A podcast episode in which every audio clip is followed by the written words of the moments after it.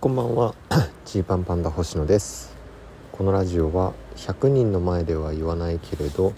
差し飲みだったら言うかもしれない話をお届けしている差し飲みラジオです。今日は非常にホクホクというかハイになっています。えー、お昼にオーディションがありましてでまあソロライブ秋感激がもう3日後となってますので、えー、そのオーディションの後にその稽古をしましてでそこから、えー、僕は小道具をですねちょっと調達しに、えー、かけまして駆け回りましてで夜ですね、えー、無限大ドーム吉本無限大ドーム1の事件が起こるネタライブというのに呼んでもらえていたのでそれに出てきてそれが9時から10時まで終わっての今っていう感じですね。まあね、えー、まあやっぱそのずっと本当にソロライブのことを朝からああってこうこれこここうした方がいいかなとかあれの準備大丈夫かなとかこういろいろやっぱなるわけですよね。もう本当にそのなんでこんなに割と前もって準備してきているのにまだまだこんなせかせかしているんだっていうこう自分でもそのなんか効率の悪さというかえまだまだこんなやってんのっていう感じなんですけれどもまあでもちょっと楽しんでもらいたいのでいろいろ考えようというこでねやっていまして。でまあもうそんな感じで根詰めていてからの夜この9時からのライブだったんでなんかこの変な感覚というかねもう一日結構やりきったと思ったところからのライブしかもあの出演される方がね結構普段ご一緒できない人たちだったんですよ。多分一番合うのはダニエルズさんタイタンのダニエルズさんですけどダニエルズさんはまあ結構ライブ一緒になるしすっごい気さくに喋ってくれるからなんかめちゃくちゃ近い先輩な気がするんですけど普通にあのかなり上っていうね10年ぐらい上なんですよね。うん。でまあ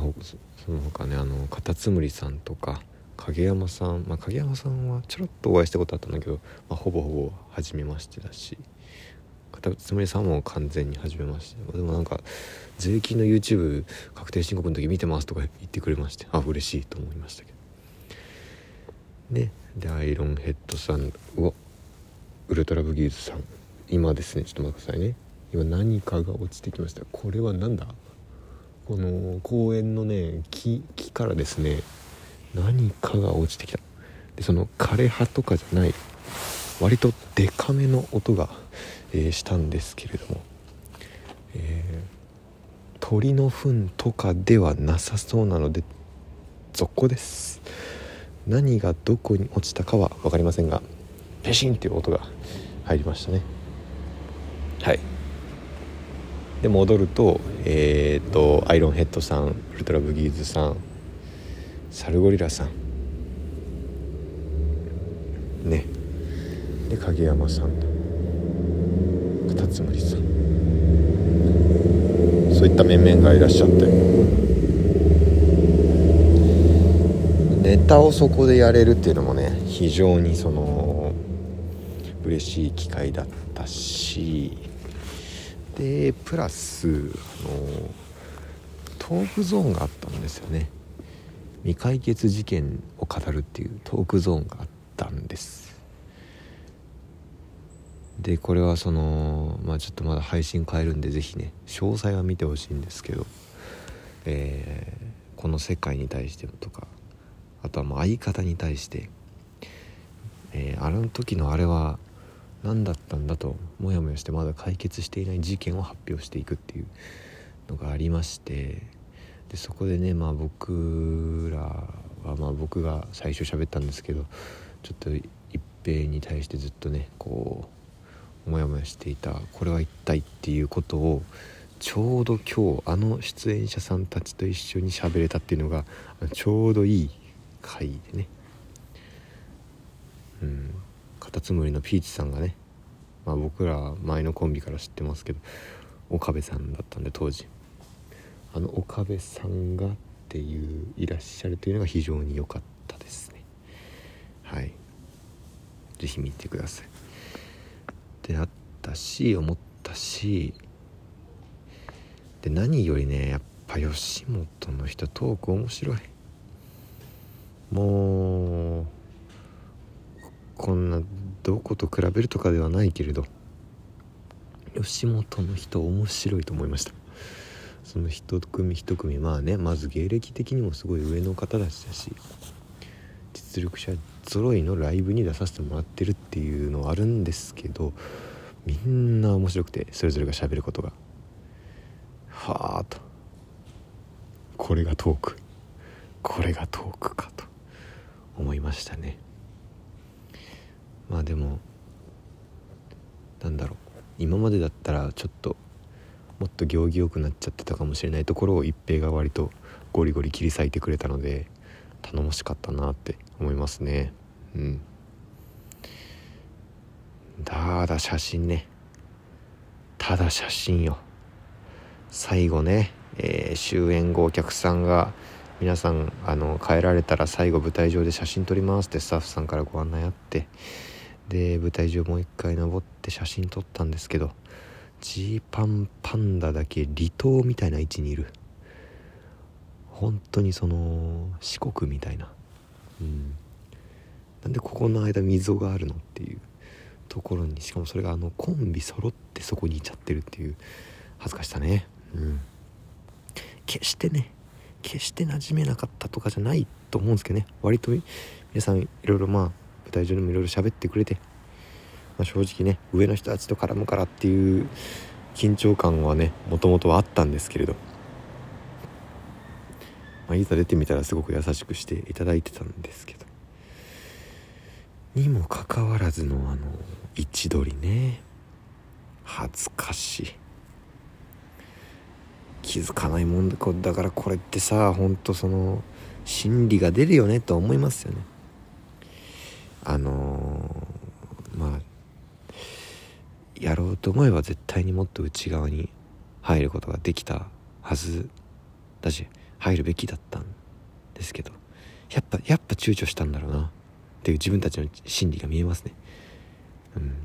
グッと寄れよと。もっともっとよ寄ってやらないとっていう。ところでね。はずいわこれはもう今後本当に気をつけよう。難しいんですよね。写真の位置とかさ。どこの辺のポジション取ろうって思いません、まあ、これ一般の方どれぐらいあるか分かんないけどこういう集合写真を撮るケースいつもねこう位置取り難しくて。まあこんなねぐんぐんぐんぐん前に切るタイプじゃない、まあ、なんなら僕大学のところとかお笑いサークルで写真撮りますって言った時ももう見えない位置いましたからね。写真があんま好きじゃなくて。まあ尖りすぎだろって話なんですけど「星野さん入ってないっすよ」みたいに言われても「もういよいよ」みたいな。本当に。本当にその 本当にその